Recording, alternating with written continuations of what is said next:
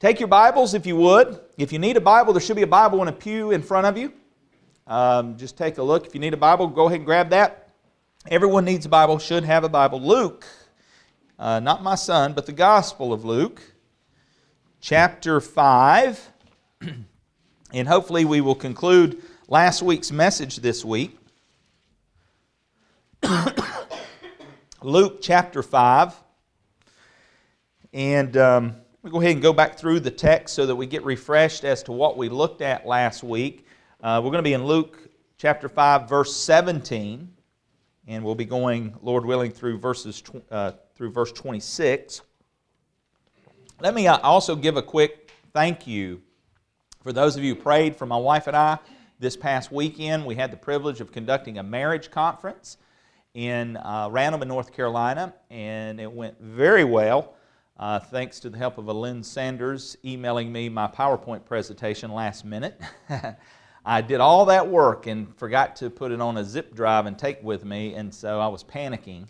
And literally, I was standing in the pulpit and trying to receive a signal from my phone that I had to convert into a hotspot so I could get a signal. And it wasn't there, and I said, Well, let's just go ahead and pray. I'm thinking, Lord, you are really going to have to lead me in this because I don't have my notes, my power, nothing. After we said amen, I looked and boom, boom, boom, boom, boom, there was the PowerPoint. Thank you, Jesus. So, and, and thank you, Lynn Sanders. But anyway, enough of that. But thank you for those prayers. It was a, it was a great day in the Lord and uh, a good conference. Appreciate it. Look in Luke 5 17. Let's begin our reading. Now it happened on a certain day as he was teaching that there were Pharisees and teachers of the law sitting by who had come out of every town of Galilee, Judea, and Jerusalem. And the power of the Lord was present to heal them. Then behold, men brought on a bed a man who was paralyzed, whom they had sought to bring in and lay before him. And when they could not find how they might bring him in because of the crowd, they went up on the housetop and let him down with his bed through the tiling into the midst before Jesus. When he saw their faith, he said to him, Man, your sins are forgiven you. And the scribes and the Pharisees began to reason, saying, Who is this?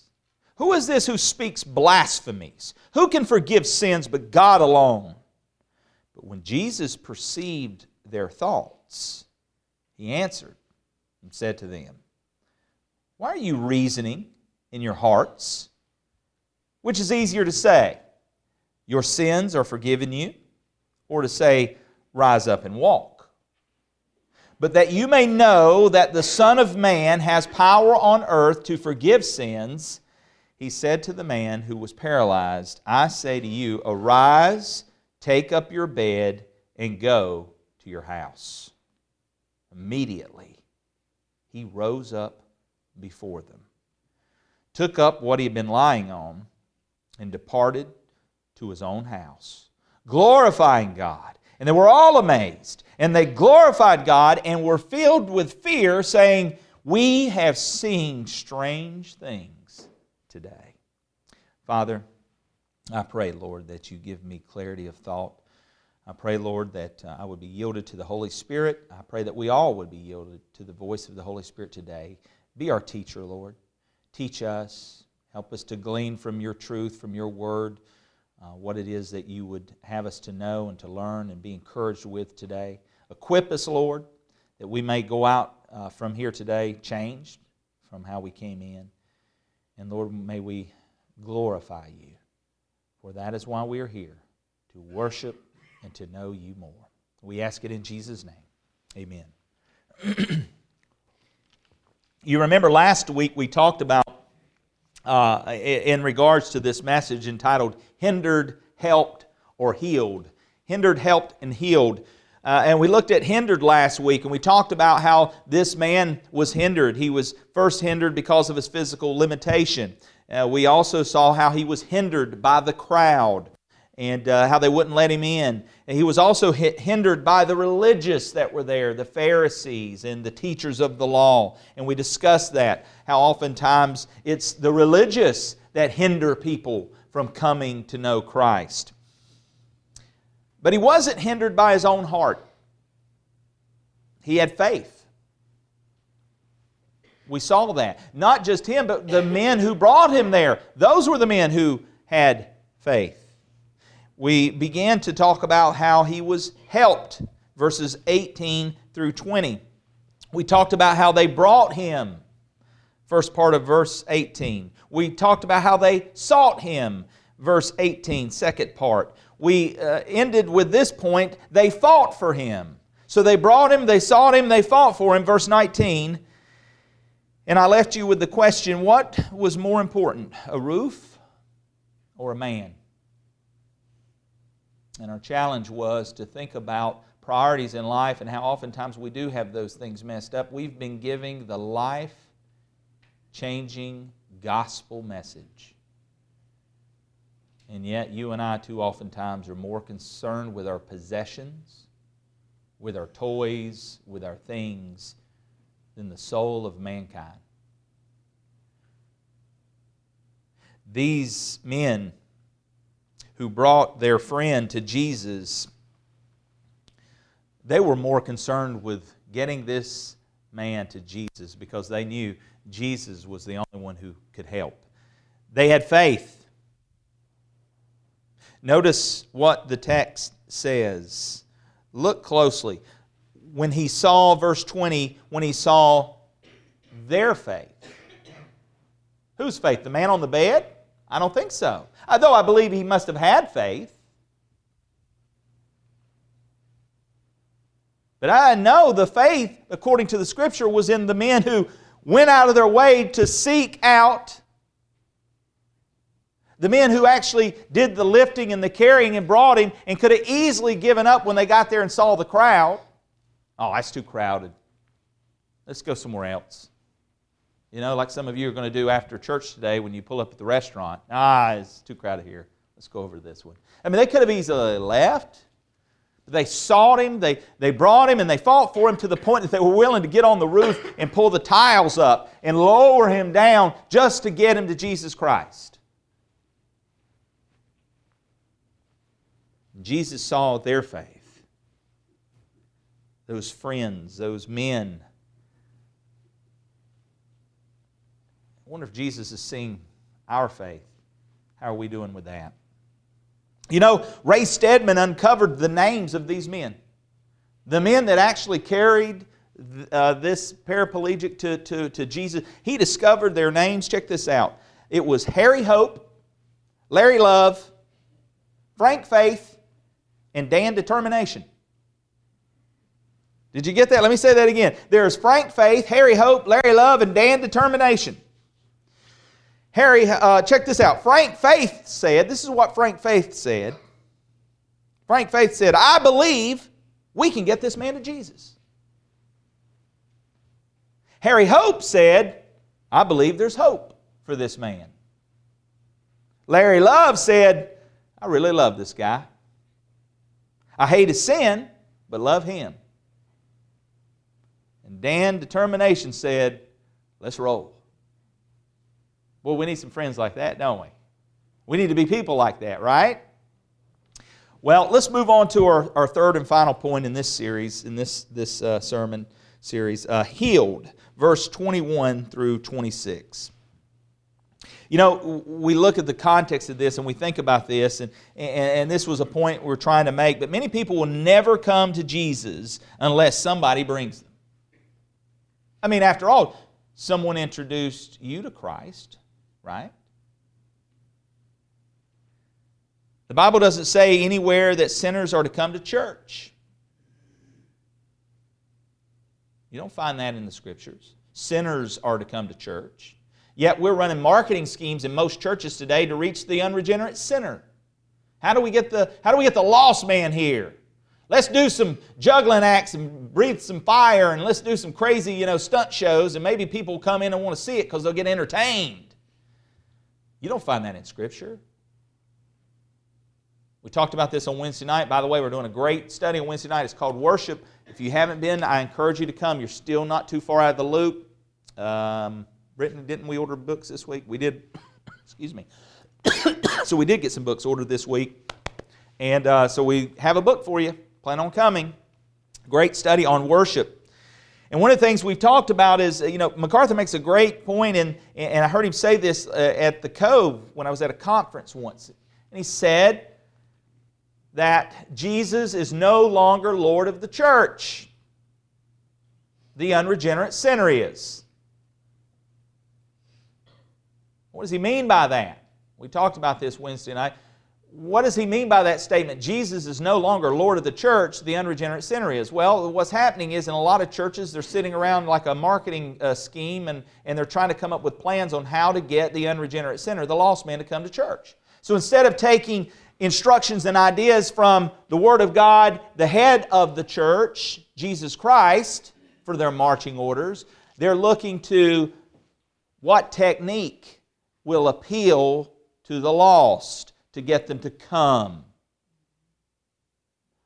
So the lost man is determining your direction. That's not scriptural.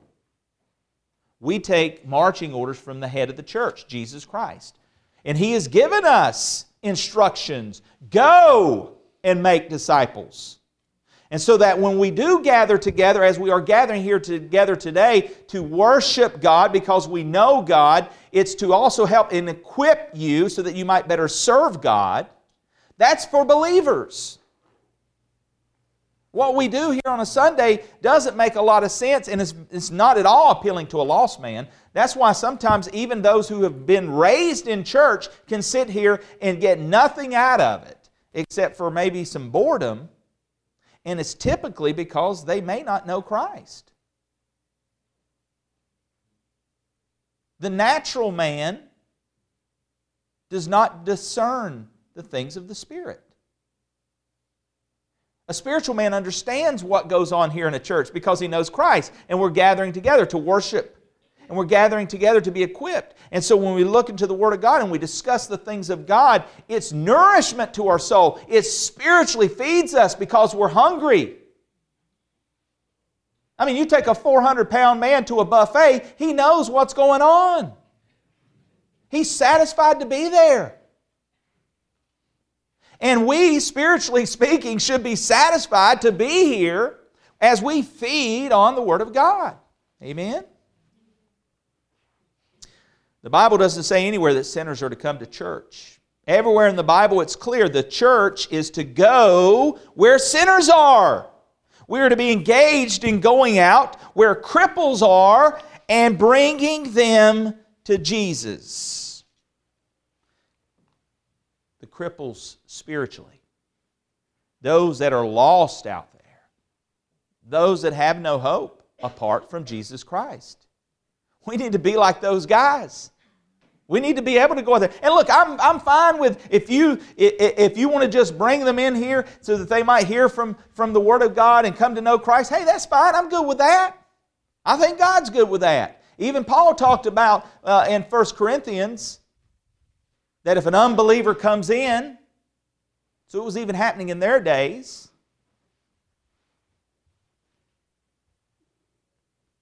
I mean, hey, that's great. I hope there is a lost man here today, and I hope he hears the message of Jesus Christ that he came to this earth, born of a virgin, lived a sinless life. He is God incarnate, he is God in the flesh. His whole purpose for coming was to redeem you, to save you, to offer salvation to you. He went to a cross and he died a cruel death. He laid down his life for you, for me, because the wages of sin is death.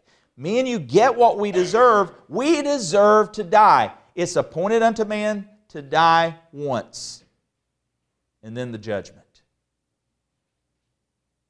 And the good news is Jesus Christ conquered death. He laid in a tomb for three days and he rose on the third day victorious over death. He is alive. He's ascended to heaven and he's coming back one day to take with him those who have repented of their sin, turned, recognizing I am a sinner lost. on my way to hell unless I repent and receive Christ as my Lord and Savior. Have you turned from your sin to the only one who can save you? That's why Christ came. He came to save, He came to seek and to save the lost. That's why you and I, believer, have to go out and follow in His footsteps and seek out those who do not know, know Him and bring them to Him spiritually. We need to introduce them to Him through the Word of God. That's our mission. And if you're here today and, and, and you've heard that message, God is delivering that message to you that you need the hope that only Christ can give you, then let me encourage you today surrender your life to Jesus Christ. Receive Christ as your Lord and Savior. He will heal you spiritually, He will make you whole, He will make you complete. You know, it's interesting here in this text, there's a, a, a, thing that's used. I don't know that it was actually coined during this time, but it's a phrase that we use often. Uh, well, maybe not so much often, but if, if you're in certain circles of philosophy, um, you may hear this word syllogism. And basically, it's this idea of an argument involving two or more propositions. It's an argument using two or more propositions. It's made up of a major premise and a minor premise and a conclusion. Boom, boom, boom. Major premise, minor premise, conclusion, based upon these two premises. Let me give you an example. A major premise would be this all books from that store are new. All books from that store are new. That's a major premise. The minor premise is these books are from that store. These books are from that store. Let me back it up because I know I lost some of you. The major premise is all books, all books from that store are new. These books are from that store. What can we conclude from the major and the minor premise? These books are new as a student. Ha, good, young grasshopper. Therefore, these books are new. That's the conclusion. Notice verse 21 of the text. And the scribes and the Pharisees began to reason, saying, Who is this who speaks blasphemies? Who can forgive sins but God alone? Now, Here's the way they reasoned. Number one, Jesus claims the power to forgive sins. Remember, he's just told the man, Man, I, your sins are forgiven. So these Pharisees, they begin to reason. Number one, their major premise Jesus claims the power to forgive sins. Point two, only God can forgive sins. Number one, Jesus claims to the power to forgive sins. Number two, only God can forgive sins. Their conclusion, therefore, Jesus commits blasphemy. That was their conclusion. Correct major. Jesus claims the power to forgive sins. Correct minor. Only God can forgive sins. Wrong conclusion.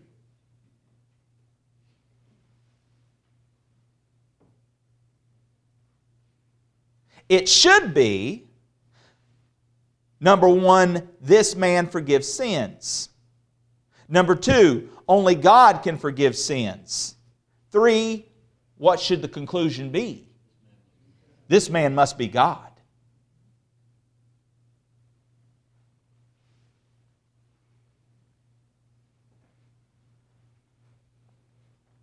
Ken Gire said, if that hole in the roof teaches us anything, it's that faith is what brings a person to Jesus, not intellectual reasonings.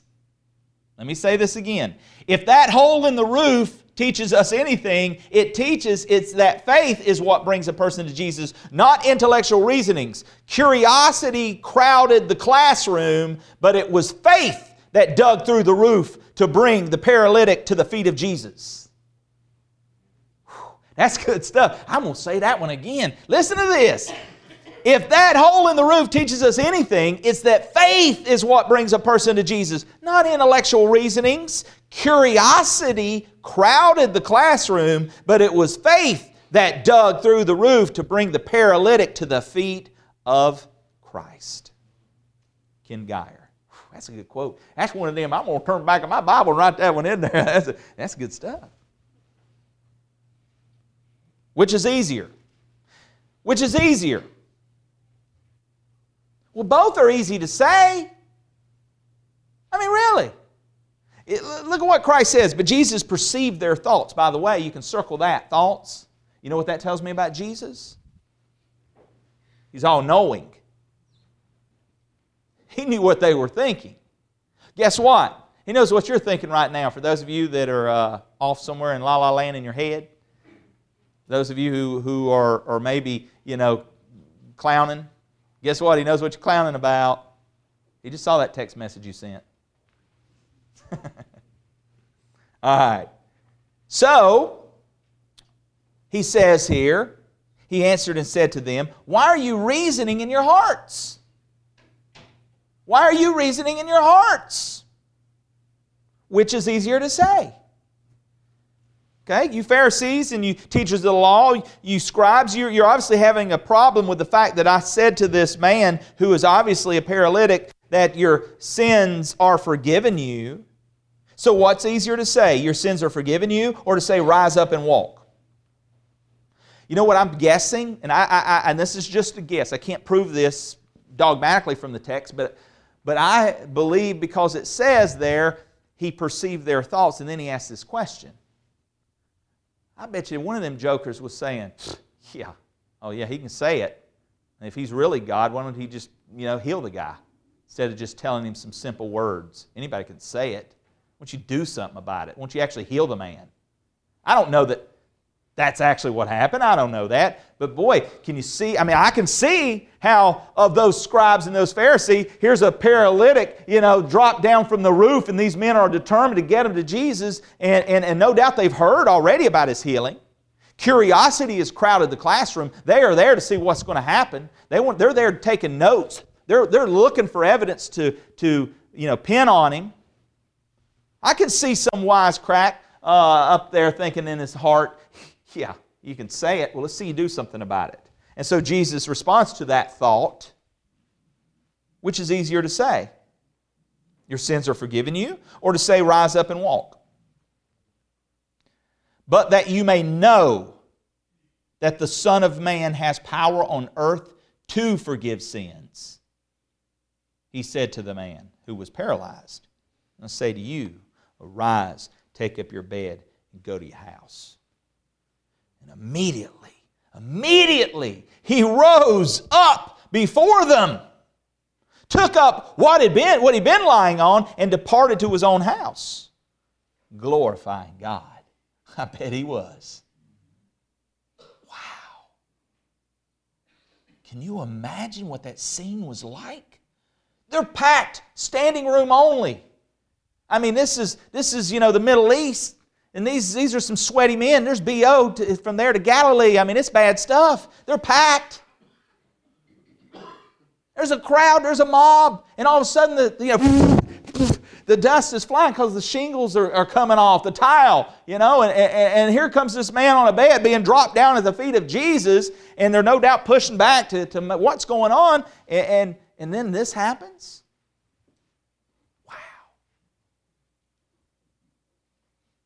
You know this hustle and bustle because you know, man, that there had to be, when that roof started coming back, you know, people started getting antsy.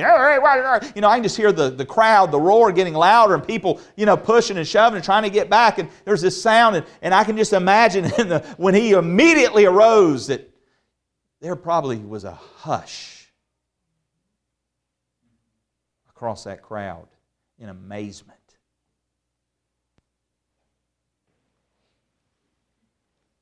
Jesus does here what no mortal man can do forgive sins. Forgive sins against God. Because ultimately, folks, our sin, though it may affect others around us, it may be against another person, ultimately, our sin is against a holy God. And so, for Jesus to make this statement that your sins are forgiven, it's a very clear statement. He is equating himself in the position of God. He is God. Because only God can forgive sins. He forgives the sins against God. No person, no priest, no pastor, no denomination can do this forgive sins. Going to church does not get your sins forgiven. Going to church does not make you clean. Only Jesus Christ can cleanse you of your sin. Only He can forgive the trespasses that you and I have committed against God. And we all have sinned and come short of the glory of God. You can't go to anyone else. You cannot go to anyone else for forgiveness. So, question What is Christianity? What is the distinct thing that Christianity has to proclaim to men? What is the distinct thing that you and I, as Christians, have to proclaim to man? The forgiveness of sins. Wow. What a message. We're telling people their sins are forgiven in Christ. The things that we've done and thought and the wrong that we've committed against others, we have a message of forgiveness. What a beautiful message, and we don't embrace it, we don't share it, and we don't live it. The healing of the body is a great miracle, but it does not last. This man died. He ended up dying in that fleshly body. That miracle, though it was great, that part, that did not last. But the forgiveness of sin is God's greatest miracle, and it lasts forever.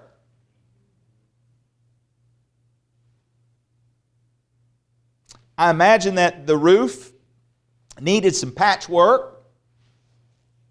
Perhaps, maybe those men came back and fixed it.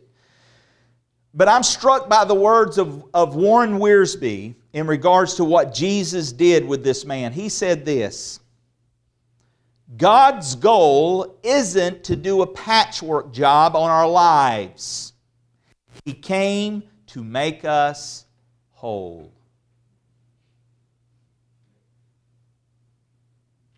The crowd that refused this paraplegic and his friends entrance. Think about that. I don't know how far they came. I don't know how far they came toting that body. You know, I'm sure they were tired. I don't know. Probably by the time they get there, he's down here. And in fact, no, probably they're probably dragging the guy. You know, I don't know. But they're carrying him in, and they get to this crowd, and the mob's there, and oh, we can't get in. And excuse us, excuse us. Hey, get out of here! Go on! You, what are y'all doing here? You ain't got a business being here. You sickos, you know, because he is sick, and so he would have been a social outcast. We do know that. They fight the crowd. They're not letting him in. They get on the roof. They lower him down, and just imagine, imagine with me in this moment what takes place.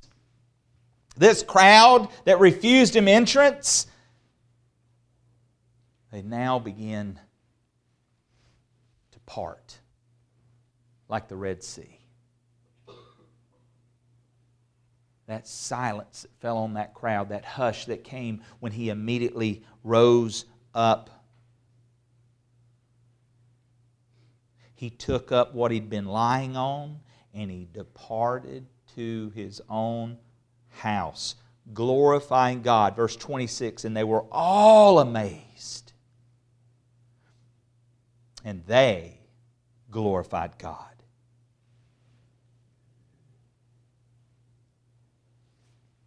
The bed that carried him, he now carried. How do we know Jesus is God? Well, there's just some evidence. There's some solid evidence. Think about what Luke's told us so far up to this point.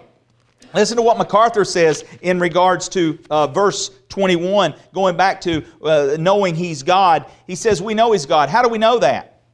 Well, Luke has made it abundantly clear. There's the testimony of angels. We've already read that so far in, uh, up to this point in our study. There's the testimony of Zacharias and Elizabeth. There's the testimony of Joseph and Mary. There's the testimony of Anna and Simeon. There's the testimony of the shepherds who heard the angelic chorus.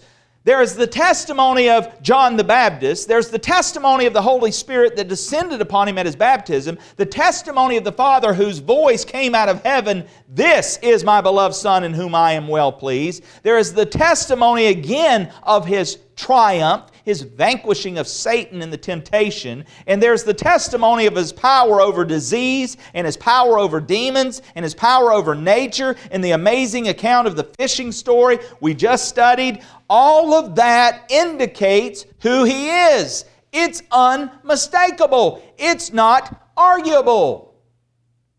John MacArthur. He's God. Not John MacArthur, Jesus case I had to clarify that. Jesus is clearly portraying from these pages of text, as Luke has recorded, He's God. And these folks left that day glorifying God. Folks, that's what it's all about. This is, it's about glorifying God. Your life is not about you. It's not about me, it's about glorifying God, making much of Him, enjoying Him.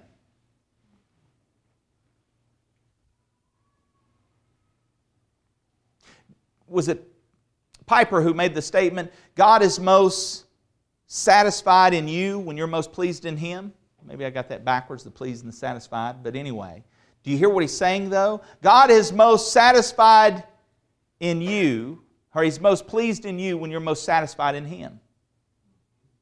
You see, when we glorify God, when we begin to, to exalt Him, when we worship Him by presenting our bodies a living sacrifice, worship is not just what we're doing this morning, worship is how we live. Whatsoever you do, do unto the Lord. Everything we live out, everything we do in life is an act of worship. It's supposed to be. And these people left that day. They've witnessed something amazing. They said, Man, we have seen strange things today. You think? They glorified Him. They glorified Him. Whew. Wow. Can you imagine? What if we just all went home today and glorified God?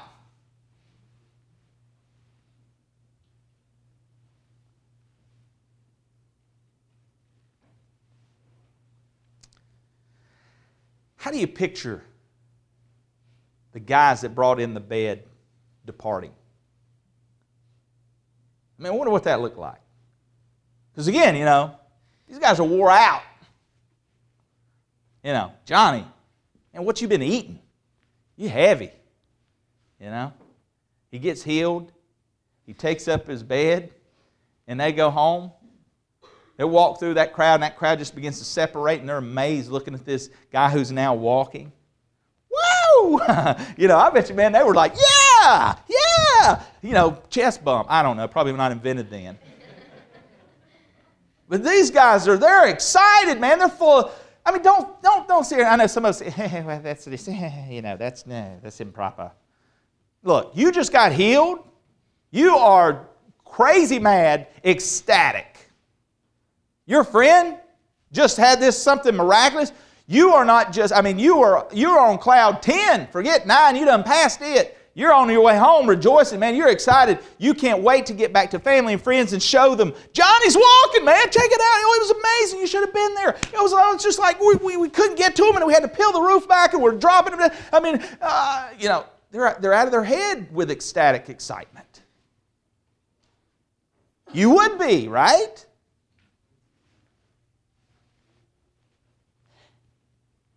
And so I can just imagine these guys on, on the way home and what they must have talked about it and, and how that story just spread and how they, they told it over and over again, you know, at the table and when they're dining. And hey, tell that one again, man. Oh, I was there. You should have seen it, man. It was great.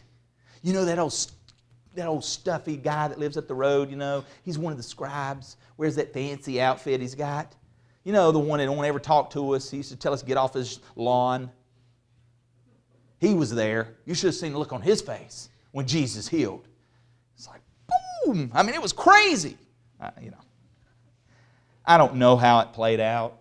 It's fun to think about, but I know this, according to Scripture, they were amazed and they glorified God. You put it in your own context as far as how do you respond when you're amazed? How do you respond when you glorify God? Might begin to get a little feel and taste for what it was like that day.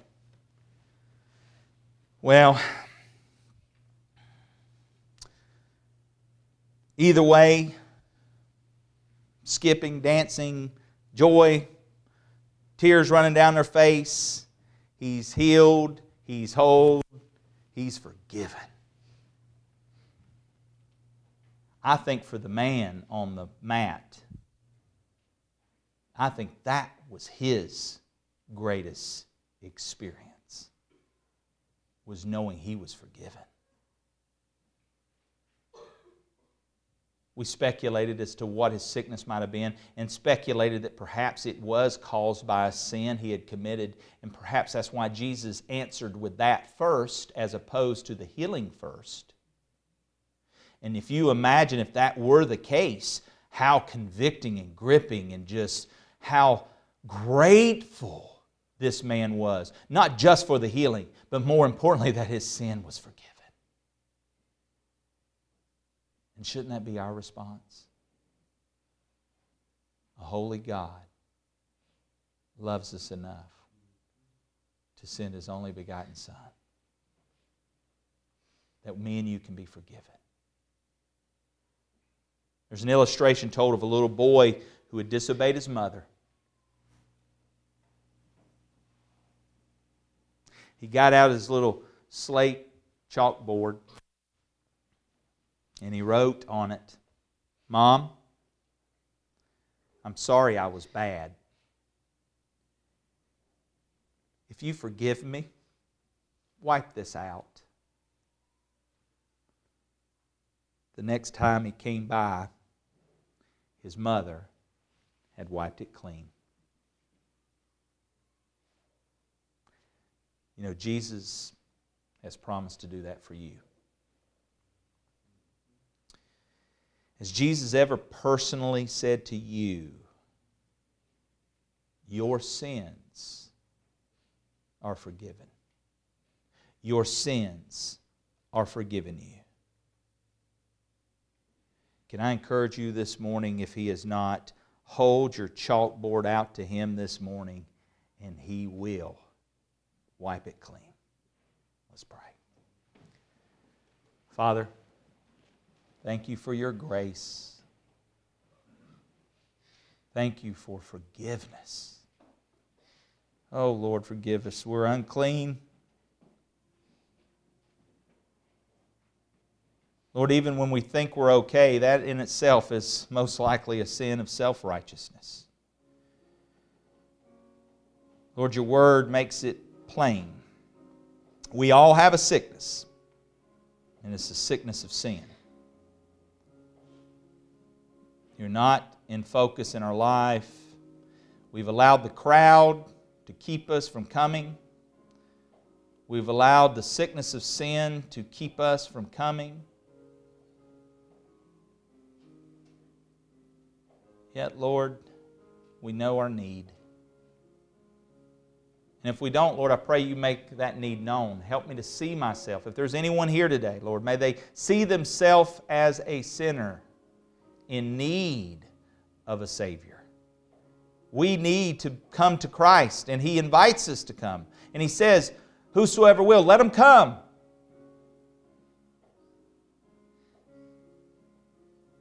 And Lord, you promise that if they come, you will not cast them out, you will not turn them away.